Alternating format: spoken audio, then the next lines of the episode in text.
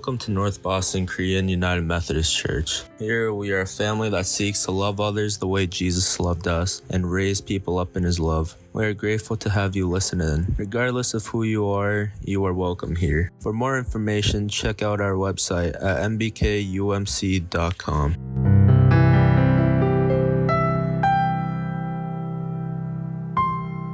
Surely continuing through our sermon series on Acts post Lent. Last week we talked about how Philip went to preach to Samaria, and this week we'll be talking a little bit more through Philip's times preaching and also Saul's conversion. So if you guys can open your Bibles with me to Acts chapter 8, verse 26. We'll be reading from, this is a big chunk today. We'll be reading from Acts 8, 26 all the way through Acts 9, 22. So Acts 8, 26 all the way through 9, 22. This is the word of the Lord. Now an angel of the Lord said to Philip, Rise and go toward the south to the road that goes down from Jerusalem to Gaza. This is a desert place. And he rose and went. And there was an Ethiopian, a eunuch, a court official of Candace, queen of the Ethiopians, who was in charge of all her treasure. He had come to Jerusalem to worship and was returning, seated in his chariot, and he was reading the prophet Isaiah. And the Spirit said to Philip, go over and join this chariot. So Philip ran to him and heard him reading Isaiah the prophet and asked, do you understand what you are reading? And he said, how can I unless someone guides me? And he invited Philip to come up and sit with him. Now the passage of scripture that he was reading was this, like a sheep, he was led to the slaughter, and like a lamb before its shearer is silent, so he opens not his mouth. In his humiliation, justice was denied him. Who can describe his generation? For his life is taken away from the earth. And the eunuch said to Philip, about whom, I ask you, does the prophet say this? About himself or about someone else? Then Philip opened his mouth, and beginning with this scripture, he told him the good news about Jesus. And as they were going along the road, they came to some water, and the eunuch said, See, here is water. What prevents me from being baptized? And he commanded the chariot to stop, and they both went down into the water, Philip and the eunuch, and he baptized them. And when they came up out of the water, the Spirit of the Lord carried Philip away, and the eunuch saw him no more, and went on his way rejoicing. But Philip found himself at Azotus, and as he passed through, he preached the gospel to all the towns until he came to Caesarea. But Paul, this is Acts chapter 9 verse 1, but Paul, still breathing Saul, still breathing threats and murder against the disciples of the Lord, went to the high priest and asked him for letters to the synagogues at Damascus so that if he found any belonging to the way, men or women, he might bring them bound to Jerusalem. Now as he went on his way, he approached Damascus and suddenly a light from heaven shone around him and falling to the ground, he heard a voice saying to him, Saul, Saul, why are you persecuting me? And he said, who are you, Lord? And he said, I am Jesus, whom you are persecuting. But rise and enter the city, and you will be told what you are to do. The men who were traveling with him stood speechless, hearing the voice, but seeing no one. Saul rose from the ground and although his eyes were open, he saw nothing. So they led him by the hand and brought him into Damascus. And for three days he was without sight and neither ate nor drank. Now there was a disciple at Damascus named Ananias. The Lord said to him in a vision, Ananias. And he said, Here I am, Lord. And the Lord said to him, Rise and go to the street called Straight And at the house of Judas, look for a man of Tarsus named Saul, for behold, he is praying, and he has seen a vision, in a vision, a man named Ananias come in and lay his hands on him, so that he might regain his sight. But Ananias answered, Lord, I have heard from many about this man, how much evil he has done to your saints at Jerusalem. But here he has authority from the chief priests to bind all who call on your name.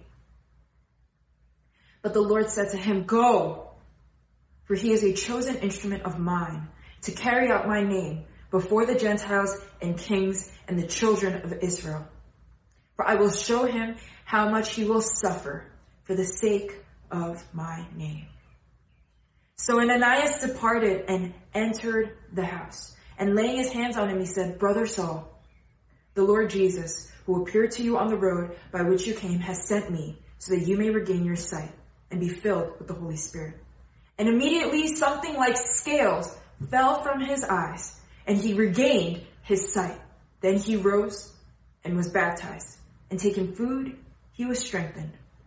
For some days, he was with the disciples at Damascus and immediately he proclaimed Jesus in the synagogues, saying, He is the Son of God. And all who heard him were amazed and said, Is this not the man who made havoc in Jerusalem of all who called upon this name? And has he not come here for this purpose to bring them bound before the chief priests?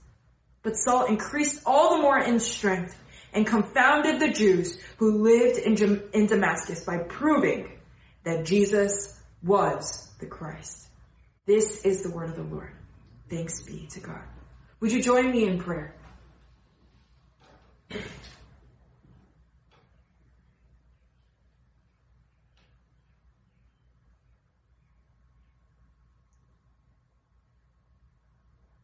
Abba, we come before you humbly, just as we are. Abba, we live in a generation and in a time where we know not what you are doing. More so than anybody has ever read in history. Our times are confusing as ever. God, we have no idea what is going on. And we have no idea what we should do. For Father, our times are unprecedented. And our spirit and our faith is weak but our flesh is strong. Jesus, as we hear your word from our homes, as we are not fully able to gather as one body in present body, I pray, God, that you would help us to come to the next level with you. Holy Spirit, we believe in your divine authority and power.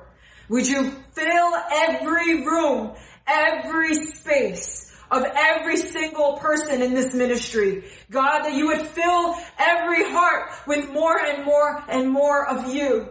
God, that whatever we feel, we have committed. Whatever sins we feel we have committed. Whatever weaknesses we feel we inhabit. Whatever it may be, our circumstances, our upbringings. God, I pray that we would come before you just as we are, knowing Jesus, that you have us in the palm of your hand. Holy Spirit, take us to the next level with you. Hide me behind your cross that it is only you that may be glorified and show us God, in this time, in this age, what it means to be the body of Christ. For though we do not know, Abba, you know all things. Abba, you are in full control. Abba, you are alive, sitting at the right hand of God. You are alive as our physical bodies are. Jesus, as real as my hands and my feet are, as real as my body is, as real as my present is, so you are at the right hand of God in heaven. Although I inhabit this lowly estate, Jesus, you are lifted high in the heavens, exalted, Father God, for the cross. And so Jesus, we pray that in this, in the midst of this injustice, in the midst of this strife, in the midst of all this disease and confusion, Jesus, that you would be magnified, that you would be glorified, that you would reveal yourself in power and authority and encounter and spirit to each and every heart that their hearts would burn within them. For Jesus, you are alive. You are alive even now. Holy Spirit, give every person who hears my prayer right now willingness to encounter you, willingness to explore greater faith with you, Jesus. We believe in you. We ask, oh God, that you would give us more and more revelation. And we humble ourselves. We lower our noses to the ground. We prostrate ourselves before you, knowing God that we are limited, but you are not. And we lay down our, all our presuppositions. We lay down all of our knowledge, knowing God that we are limited, but you are not. Humble us before you, Jesus. We got, we ask God for guidance and assurance and confirmation and conviction. Holy Spirit, take us to the next level with you. In Jesus' name I pray. Amen. Today we are talking about two different people who got saved. So I just want to remind us about Acts and what Acts was leading up to this point. So up to this point, we have heard that Stephen was martyred. He was executed unfairly after Jesus himself was lynched. The, the Christians are in the midst of, my hair was poking my eyeballs. The, the Christians were in the midst of a lot of injustice and a lot of unjust legal persecution. And in the center, the epicenter of that persecution is a man named Saul of Tarsus. In the midst of the persecution, Jews are, Jewish Christians are scattered. And a diaspora Jew named Philip goes to the enemies of Israel, Samaria, and preaches, and many, many people come to Jesus. And at this point, God leads Philip elsewhere. Still in the midst of persecution, and all of Samaria has just come to Christ, magic and witchcraft are all flipped upside down, and misunderstandings of the gospel are also flipped. And then all of a sudden, God tells Philip to go another way. Now this way is interesting. God tells Philip to go to the old deserted Gaza, which was destroyed by Alexander the Great in 13 and 332 BC. Now the significance of this is this. Gaza was a huge trade center, a huge city that was completely knocked down multiple times, the most memorable one by Alexander the Great. And when Gaza was completely brought to rubble, the, the city of Gaza moved. And the old Gaza, which was completely knocked down by Alexander the Great, was left in ruins. So that means that there are two Gazas. But Luke here, the author of Acts, specifies that this is a desert place, which means the Holy Spirit is telling Philip to go to a ruined city, an abandoned ancient city that is no more. It has been 400 years nearly since Gaza has been laid to ruins. And Philip is all of a sudden told to go. Now, if you can imagine Philip, at this point, so many people in Samaria are brought to Jesus. Philip is used as this amazing evangelist, and then all of a sudden, out of the blue, the Holy Spirit goes, go to the middle of nowhere. Not gonna lie, I relate to that. um, I think it happens very often where in the middle of, and, and I don't know if any of you guys can also relate, right? Maybe some of you guys were going through a point of spiritual growth and breakthrough. A lot of you guys were being really blessed and strengthened by God. And you guys are going through a season of spiritual prosperity and then all of a sudden Jesus goes, you're going to leave this season now and go into a period of hardship.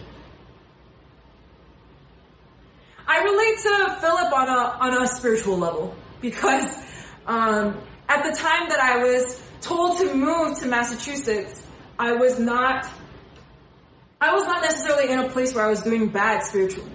At the time, I was a spiritual leader in my church back at home. I had just seen my own ministry that God had allowed me to steward for a couple of years literally exponentiate supernaturally by three times just in number.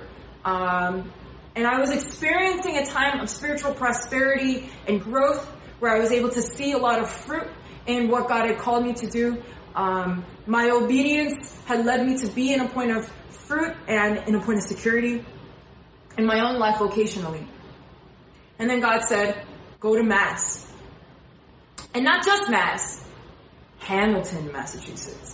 And I remember when I first got to Hamilton, next to the horses, um, I mean, I preached a lot about this when I first met you guys, but the reason why I preached a lot about it is because I was in a lot of shock at how much at how much where I was was homogenous and how much it was truly farmland. It was very, very, very shocking. Um, and so in that sense, I was, I really relate to Philip on a spiritual level. I don't know if a lot of you guys will relate to Philip, but at first glance, this sounds a little bit, to some it might be upsetting, to others it might be confusing. Philip goes from this moment where many people come to Jesus and he has to preach in front of the masses to going in the middle of the wilderness. But, unlike some of us, unlike most of us, Philip is obedient and goes. See, the thing about the Holy Spirit is that the Holy Spirit doesn't necessarily force you, but the Holy Spirit gives you an option to obey. And Philip takes it. Even though it makes no sense for Philip to go from Samaria to the middle of the desert to a literally abandoned city where nobody lives no more. Philip goes and he starts on his journey from Samaria to Gaza. On the way, he meets an Ethiopian royal eunuch. The significance of this is crazy because, first of all, Ethiopia. I don't know if you guys know where Ethiopia is, but Ethiopia is right south of Egypt in northern Africa. So if you understand the, the, like, map, I don't know how to, I wish I could, okay, I'm gonna hope you guys can track with me, alright? This is, okay, let's, this is the Mesopotamian River, alright? If this is the Mesopotamian River, right north of the Mesopotamian body of water is Europe. Right here is Jordan, Israel, and here is Egypt. That's just kind of the, the basic breakdown. Okay, I don't know if it's, it's it might not be a river. Um, but yes, the body of water. Up here is Europe. This is Asia. This is the Middle East. And this is Africa. Now, if this is Africa, Egypt is here, and Ethiopia is here. Northern Africa, Egypt, Egyptians, they're not necessarily lighter skinned, but a little bit lighter skinned right? And Ethiopia, it's known, at the time, Ethiopia was called, I think it was called Naba. And it was known that south of Egypt is where the darker skinned people were. That's how people, that's how it has record, right? That the people darker skinned than Egyptians in the continent of Africa were south of Egypt and they were Ethiopians. They were a, Ethiopia is traditionally known as a country that is number one hard to reach because of the landscape, the geography of the area, and also very isolated. Why? Ethiopia is actually, there's a big mountain range in the country. Fun fact, Ethiopia is the only, one of two or the only, I think it's one of two other than Sierra Leone, that was not colonized by Europeans. And it was partially because of that mountain range. Nobody was able to be able to get past how difficult the geography was. And that's why Ethiopians have had churches for 2,000 years. Ethiopian, the Ethiopian Orthodox Church, fun fact, is one of the oldest churches in the world because their origins start from this moment. And they were undisturbed by colonial forces that inhabited Africa. So that's the context of Ethiopia. Number one, it's really hard to get to because of the mountain range. And number two, they're very isolated people. They're very hard people to get to even for people that are living in this area, around this giant body of water. And not only that, he was no normal Ethiopian, he was a royal eunuch. Now eunuchs are people that are castrated. I don't know if y'all know what being castrated is, but it's when somebody is sterilized. Partially because of their religiosity, or it's because of slavery.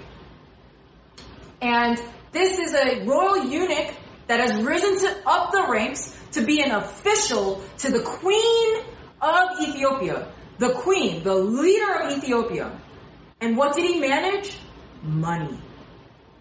I don't know if you guys remember anything about Joseph.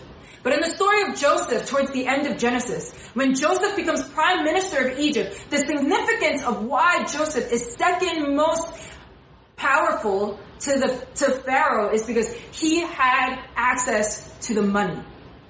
So the fact that somebody has status to have access to money is critical. But this man had access to money. So he is a very, very powerful, rich man who went to worship in Jerusalem. It's very, very, very rare for an Ethiopian royal eunuch to worship in Jerusalem because Ethiopia had their own religion. Not only that, but also eunuchs were not allowed to worship in the temple. So either this eunuch didn't know of that rule in Deuteronomy, in the, in the law of Moses. So like he's not supposed to be let in. But somehow he was worshiping. And he was coming back from his way, Looks like he purchased the book of Isaiah while he was in Jerusalem, and he was back on his way to Ethiopia when Philip runs into him. Very, very, very, very unlikely meeting. In the middle of a desert, on the way to a ruined city. And the Spirit of God comes to Philip and says, go up to that man. And as Philip goes up to this man in a very, very, very, very, almost to none chances encounter, Philip sees him reading the book of Isaiah and says, what you reading? Do you understand what you're reading? Understand that this is a stranger going up to a royal man who was probably covered by his wealth on all ends, probably had a whole party, a whole royal party, this solitary stranger going up to him saying, do you know what you're reading? And what, what does this royal man in a royal chariot say to this stranger evangelist? How can I unless someone guides me? The original language shows that the eunuch actually has been going through the book of Isaiah for a long time. So it seems as though the eunuch has gotten to a point where he does not understand and he's frustrated. And that's when, right at the perfect time, when the eunuch is most open, God doesn't send the fire, doesn't send the storm, doesn't send the Holy Spirit falling down on his head, just by supernaturally reading words that he doesn't understand, but he sends a person named Philip, a servant, to ask, do you understand what you're reading? And the eunuch throws up his hands and he says, how can I unless someone guides me? So Philip begins.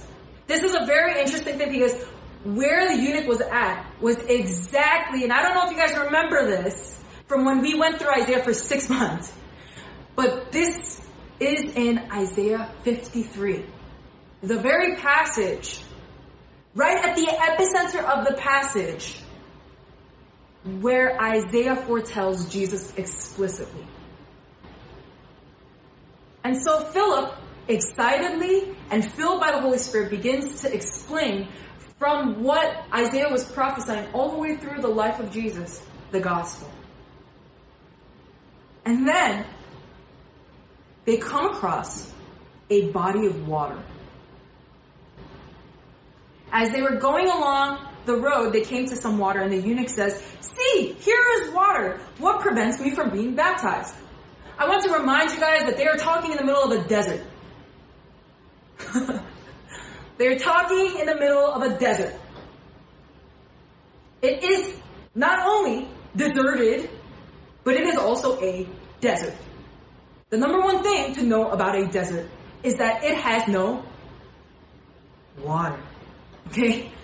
And yet, while they were talking about Jesus at the right time, they come across an unlikely oasis. He says, Why can't I be baptized? And the royal eunuch commands the chariot to stop, and they both go down into the water, Philip and the eunuch, and he baptizes him. And when they come up out of the water, the Spirit of the Lord carried Philip away, literally swept him up, and he's gone supernaturally. And the eunuch saw him no more and went on his way rejoicing. Very, very interesting story. Very, very interesting story. And the Spirit of the Lord takes Philip away supernaturally, but the eunuch keeps going rejoicing. We all have something called a God wink in our lives. I want you guys to think of the most unlikely person in your life to become converted to Christianity. Maybe your own story is one where on your own you would not have come to God, but God intervened at the right moment.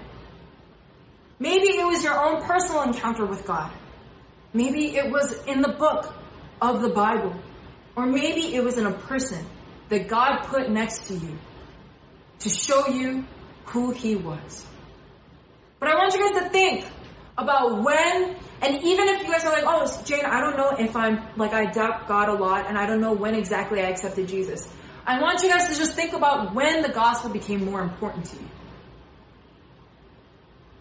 When did you return to the Lord?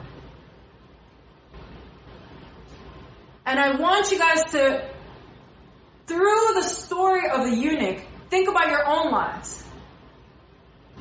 And really question the odds. What are the odds that you met that person, that you read that verse, that you went through that experience at that time when your heart was the most open? And we see, not necessarily from the pers- perspective of the person who was baptized, but from the perspective of the person who was serving, how the Holy Spirit used him to bring a royal eunuch to Christ.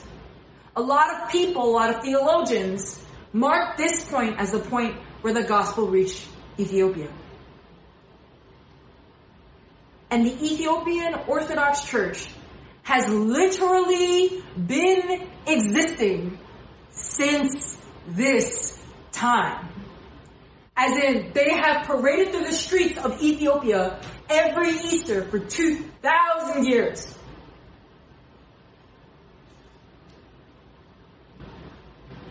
Could Ethiopia have become a Christian country if not for the way that God met this eunuch? No one will know. But Jane, though, I'm not really sure if this means that the eunuch was saved. Like, there was no like, oh, well, I believe in Jesus. The eunuch just got baptized and then that's it. Like, the eunuch, there's no, there's no, there's nothing in scripture that says necessarily that the eunuch was saved. True. But there are two markers of the fact that the eunuch was transformed by the gospel. The first is that he was baptized. The word baptized means immersion. By definition, especially in this time, baptism is an outward show of an inward growth of faith.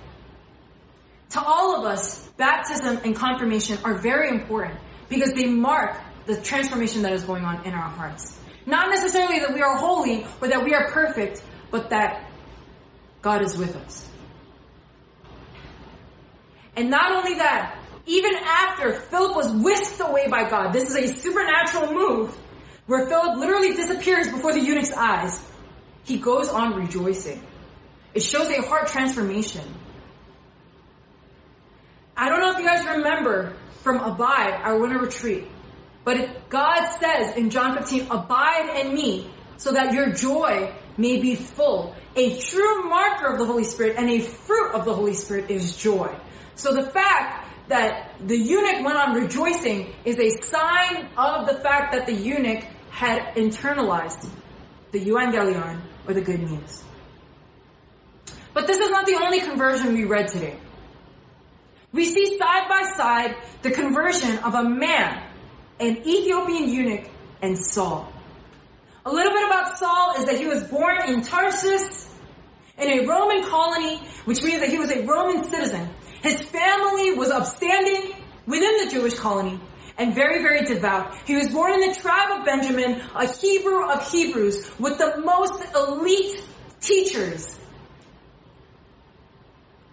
And he was the epicenter of Jewish persecution of Christians at the time of Stephen's death.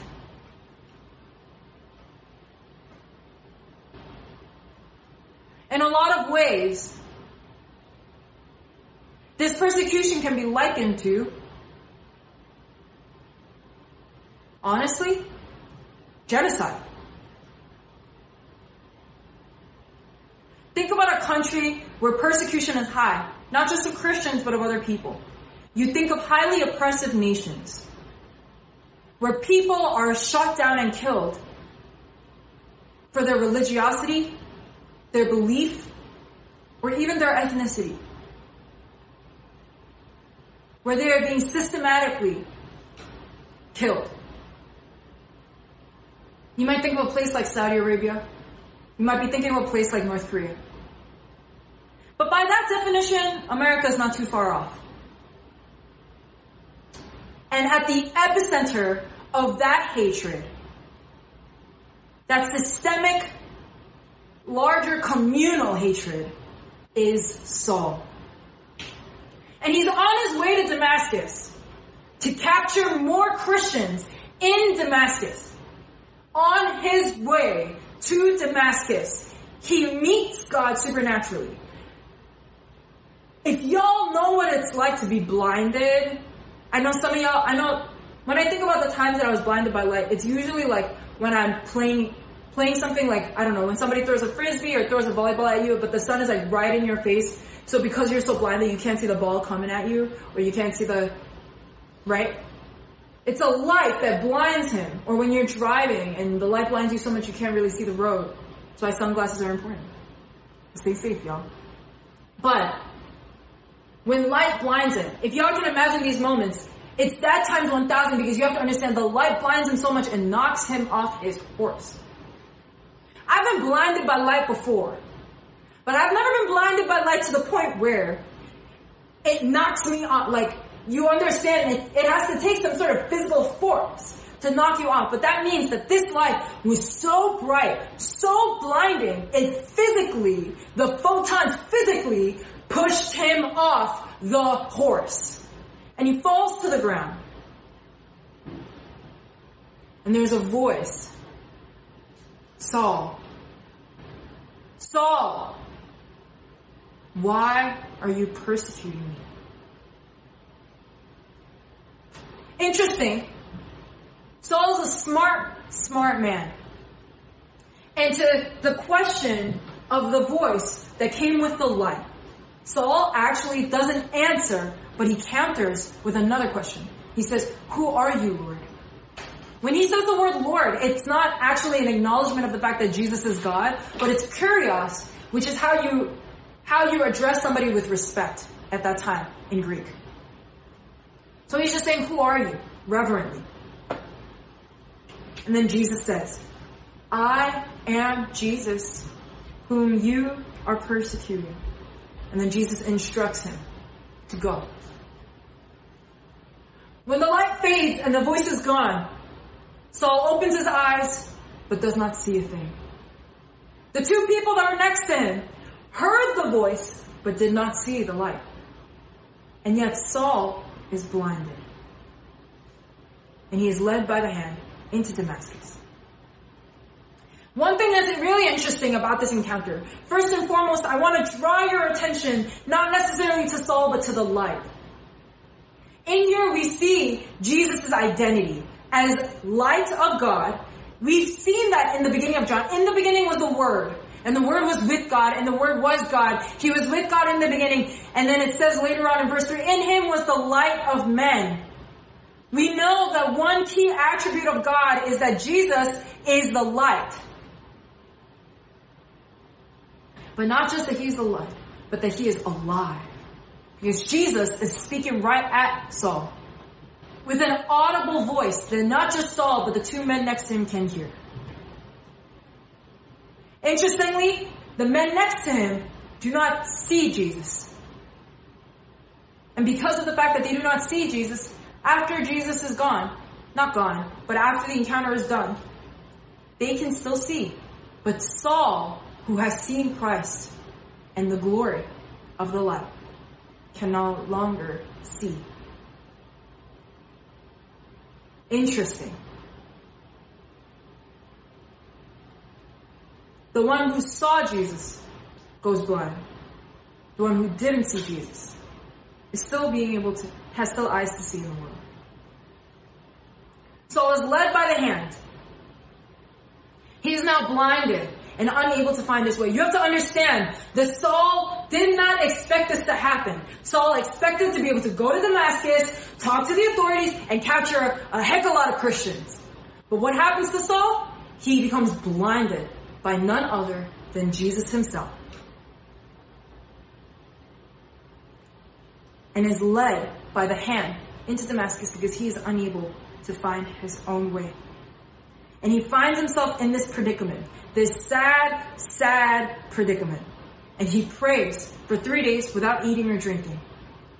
Left in that darkness, in Damascus, in that blindness for three whole days. I want you guys to think about the fact that it's three days. What other times in scripture does something happen for three days?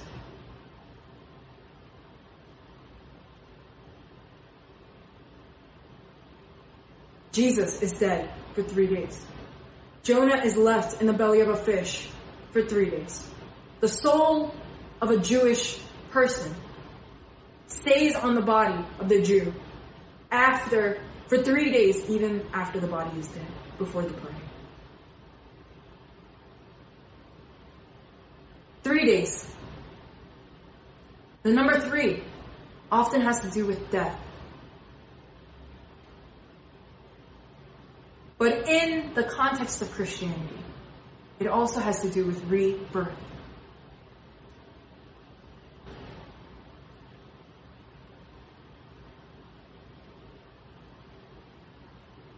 Now Saul is left in blindness by the God that he was persecuting. One really interesting thing to note is Jesus says, I am Jesus whom you are persecuting. When we persecute the body of Christ, it is as though we are persecuting Jesus himself. When we attack the body of Christ, it is as though we attack Jesus himself. But Saul finds himself in this really interesting predicament where he can't do anything. And he can't eat, and he can't drink, but all he does is pray. If you were Saul, what would you be praying about? For three whole days.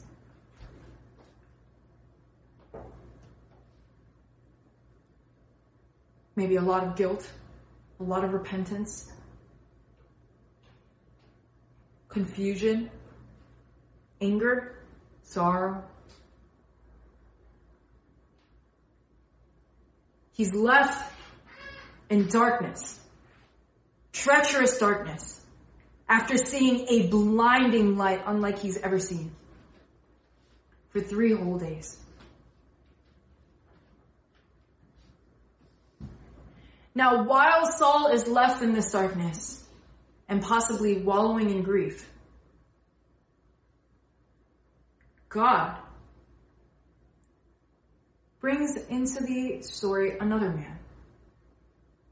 Encounters Ananias in a dream. Calls Ananias. Ananias. Ananias says, Here I am. God says, Go to Saul. Ananias says, But God, Saul, we all know who Saul is. God says, I have chosen him as my instrument to preach the gospel to the Gentiles. What's very interesting about God, God gives Ananias the address of where Saul is. Go to a street called Straight. I live on Hanover Street. That street was Straight Street. Okay? To the house of Judas. Exactly where Saul was. And then says, there's a man of Tarsus, and his name is Saul, and he's going to be praying. And I've told him that you're going.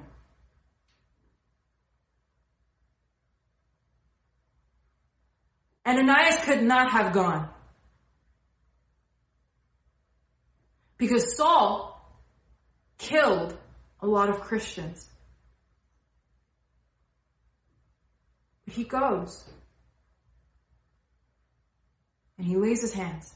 Behold, something like scales falls off Saul's eyes. He eats and is strengthened and is now Christian. His name goes from Saul to Paul. I don't know if you guys have seen a 180 transformation in your life.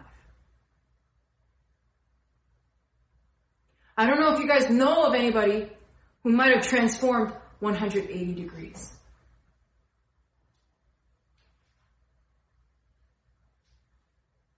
I do know. There are always those stories in Facebook where like an SS soldier in the army during the time of Nazi Germany embraces a Jewish survivor of the Holocaust. Or in Minneapolis, not too long ago. All of, or not all of, many of the white Christians in Minneapolis kneeled before the black church in Minneapolis and prayed a prayer of repentance before the black church kneeled with the white church and prayed for the white church as well.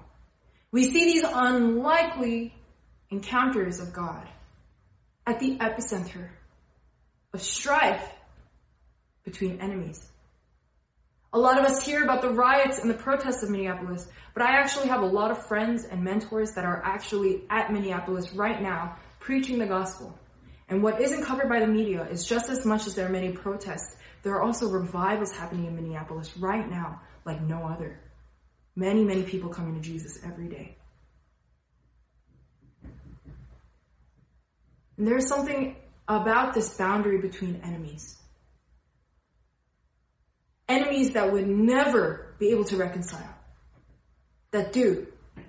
I find that at the heart of that reconciliation, there is always God. And it always leads people to be completely transformed. I have that boundary in my own life. Many of you guys might have seen my parents not too long ago. And I've told this story a couple of times. But my mom, who is my best friend, she's currently pissed at me. So if she's what, she might be watching this sometime this day because she has the link to our website. If you see this, Amma, I'm sorry I haven't texted you enough for the past two days. Um, my mom and I are best friends. It's a known fact. We're very close. But earlier on in my life, my mother was the only person that brought me pain. She was the one person I wanted to escape from. She was somebody I considered to be my abuser. She was at the epicenter of all my trauma. And when I was hospitalized in a mental, in a mental institution in downtown Manhattan, I blamed her. She always jokingly says that when she got me out of the mental institution after begging the doctors for days, the psychiatrist for days. The psychiatrist looked at her and shook his head and, and said to her, you know, your daughter doesn't like you.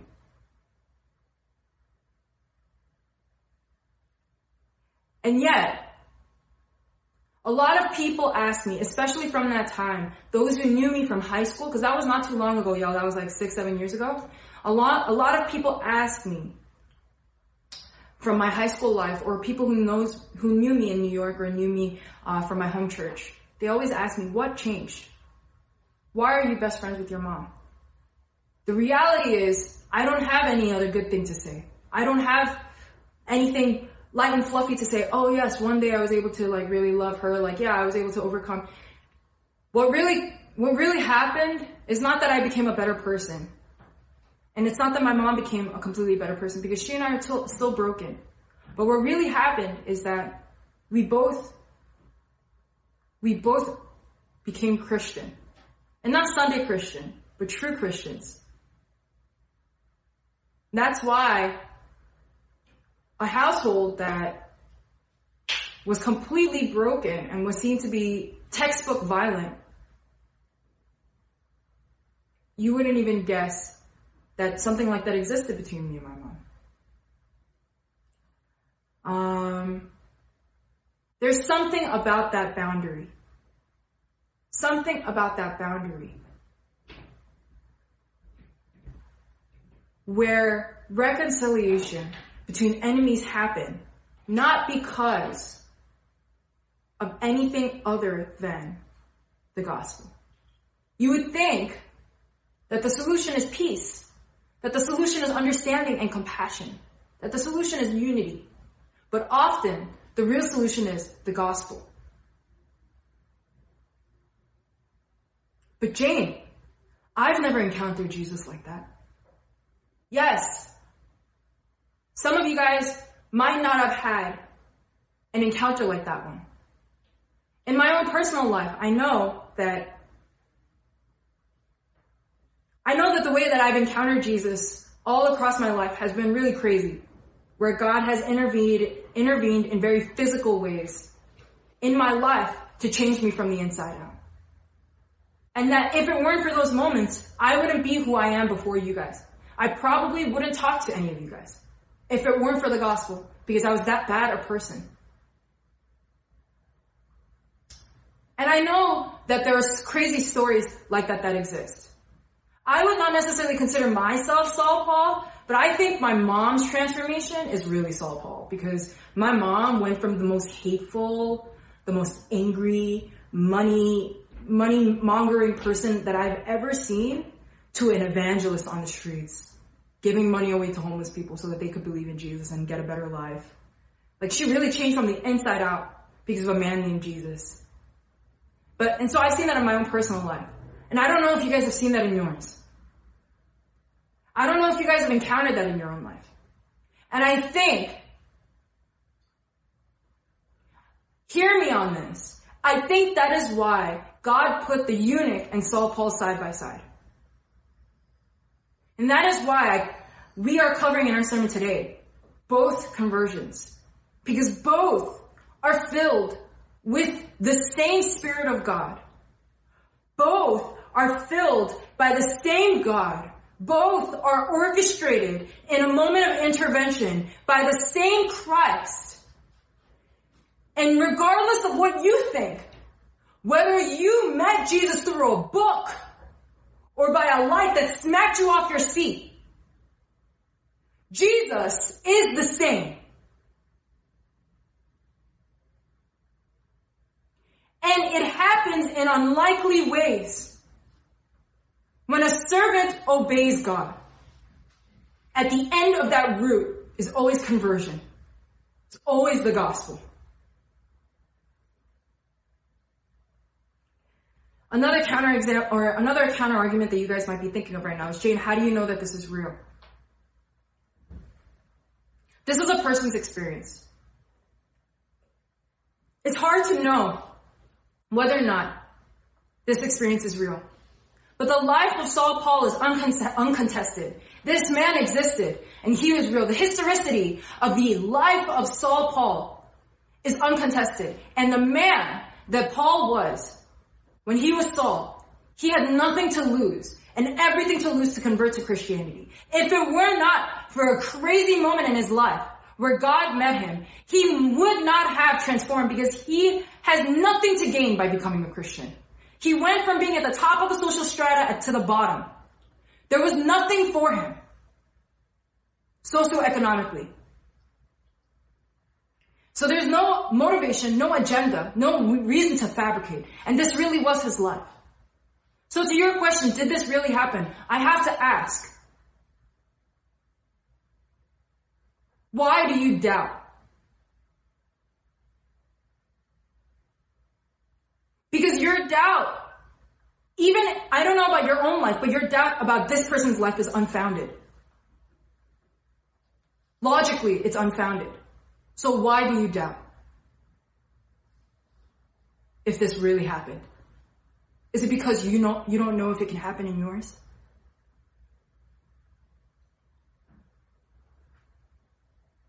Now, how do we apply these two conversions in the midst of a time of great persecution, in the midst of a time of great strife, of enemies between and, and deep, deep animosity between Judaism and Christianity.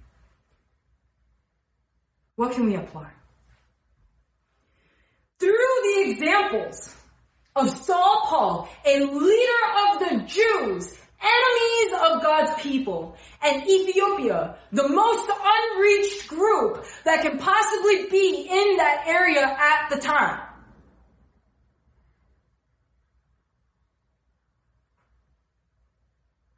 What can we learn?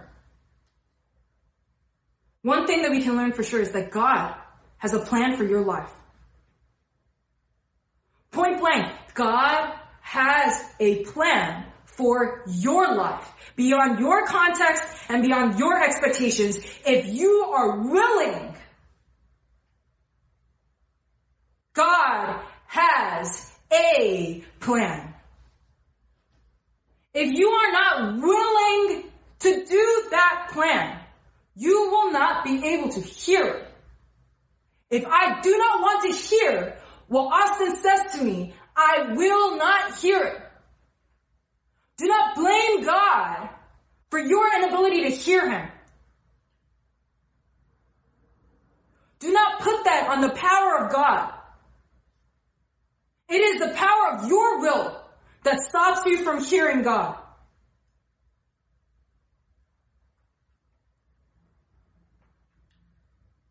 The second thing that we can apply, other than the fact that God has a plan for your life beyond your context,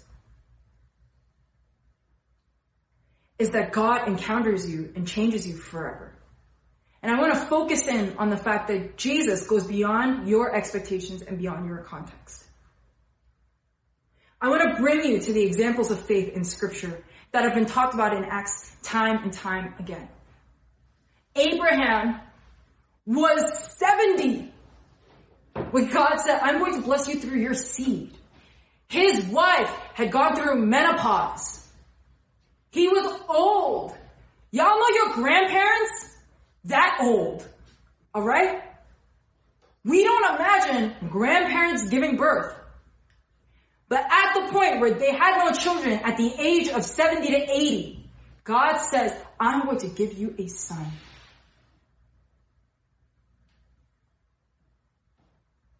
Beyond your context and beyond your expectations, Saul really thought he knew God. He really thought he was being faithful to the God he knew. He had a context and he had an expectation of his life that he was going to be the savior of the Jews by extinguishing all the Christians. He was loyal to his cause. He was a smart man and he was devout and he had power. The Ethiopian eunuch was also Jewish, powerful. The right hand of the queen of Ethiopia. And yet, God, there is something about God that goes beyond our wildest imagination. How do you limit God in your own life? God, but I don't think this can happen for me.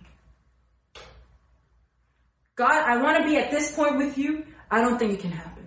Realistically, I'm looking at my circumstances, I'm looking at my experiences, I'm looking at everything that I've seen, but I don't, and I don't think Sure, you might have done that for Saul. Maybe you might have done that for Paul. You might have done that for Abraham. You might have done that for Isaac and Jacob. You might have done that from Joseph, for Joseph, from slave to prime minister. And you might have even done that for other people like Jane. But I don't think that you will do that for me because I've never seen you like that. So it's hard for me to believe. That's fair. That's valid. If you've never seen it, it's valid. It's hard for you to believe in something you haven't seen. But don't limit God to your experience. I'm telling you right now, all throughout scripture, we read about a God that goes beyond what we can believe. Is there a place in your life that is so marked by unbelief that you are unable to let God in? God, I know you can touch me here, here, but I know that nothing is going to change here. God, I have no hope about this place in my life. God, I'm too covered by fear. I cannot change this part of my life. God, I want to believe that you can encounter me the way you've encountered other people in our ministry. But it's just hard for me because I don't feel like you're there and I can't hear you no matter how hard I try. Don't limit God to your expectation and your experience and your understanding. We read about a God through, through that 2,000 pages over the course of 4,000 6,000 years who have met people past their expectation. But what they had was faith.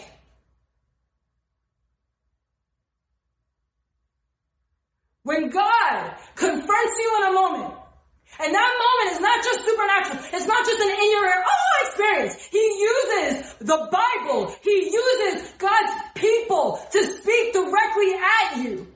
God is also a God of the physical realm. And when you feel God knocking at the door of your heart, when you feel God moving in you, when you read about these conversions, you're like, where am I in all of this? Can I really meet God in an intimate and personal way? Oh, but God, this is just my limit. This is the limit to my faith. My question for you is this. How are you limiting God? Because God is not limited and you have no idea what God might be trying to do in your life.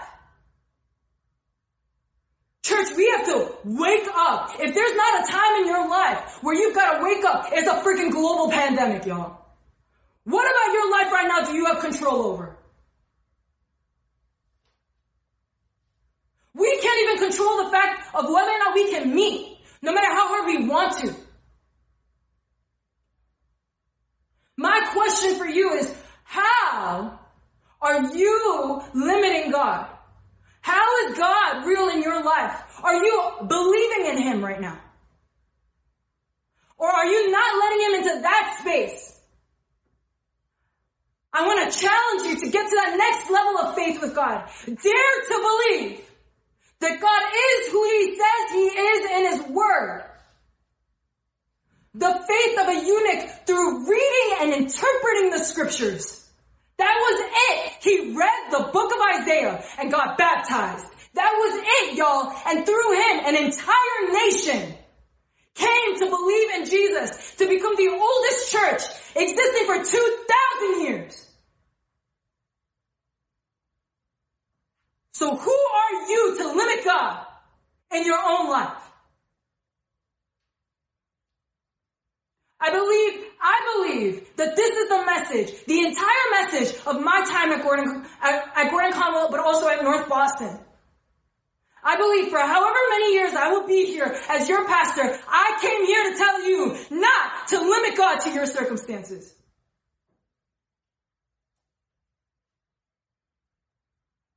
Not to limit God to your knowledge, to what you believe can be true or not, to what you believe can be real or not. We read about a God. Dare, dare to believe. Would you dare to believe with me?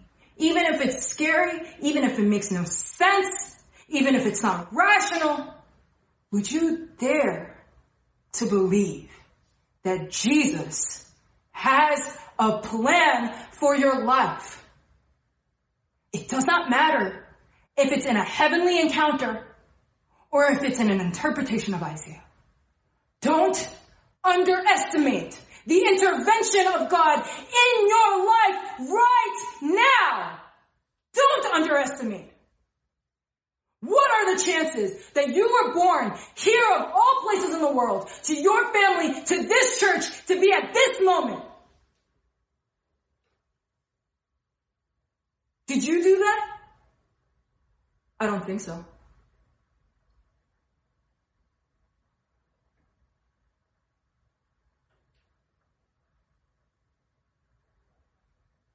It is the Spirit of God that moves both in personal encounter and in communal intervention, in intervention through His Word to move us to Him. Because God loves you and He will use any opportunity He has to speak to you. Even if you question him, if you don't believe, God will speak right at you because he loves you, because he made you, because whether or not you're willing to admit it, your life, your body is his. And it is not in your control whether or not you live to see the next day. It is up to God. It's not up to your parents. It's up to God.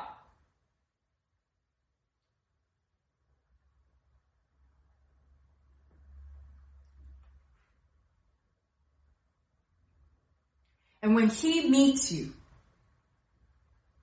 there is nothing in life that won't change. From enemies to brothers, from persecutors to servants, there is nothing that God can't tell, can't do. I came here to tell you that there is nothing that God can't do. Is there brokenness in your life that you feel like God can't change? Is there something in your life right now that you feel like God can't change? Be it your circumstances, a broken relationship. Maybe your hopes and dreams were dashed. Maybe you don't believe in yourself. Maybe it's about your relationship with God. Maybe it's about your relationship with your family. Maybe you're stuck in hopelessness. Or maybe you're stuck in your disbelief. God, I'm not sure. I came here to tell you there is nothing our God cannot do. He will use every situation from the times of current events all around the world to your own situation so that you can be reconciled to Him. Not just as a body of believers, but personally. Personally. God has a tailored plan for you. Will you take it though?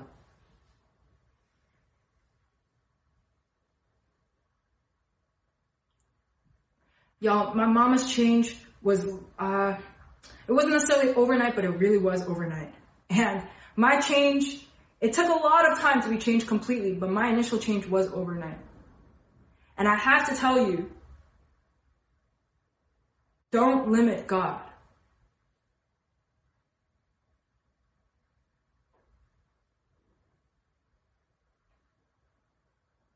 Don't limit God. He is greater than you. And I mean that. He is greater than you in the physical sense. He is greater than you in the spiritual sense. He is greater than you intellectually and right here. And he's real. I came here to tell you, past your shelteredness, your circumstances, your hopes, and your dreams, God is real. Regardless of what sins, what blocks, what sufferings you might have in your heart right now,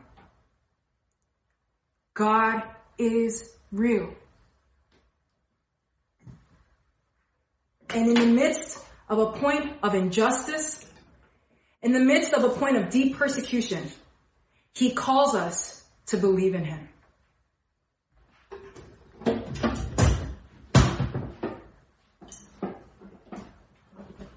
Would you take some time to pray with me? What is God doing in your life right now? What are you feeling in your own heart right now?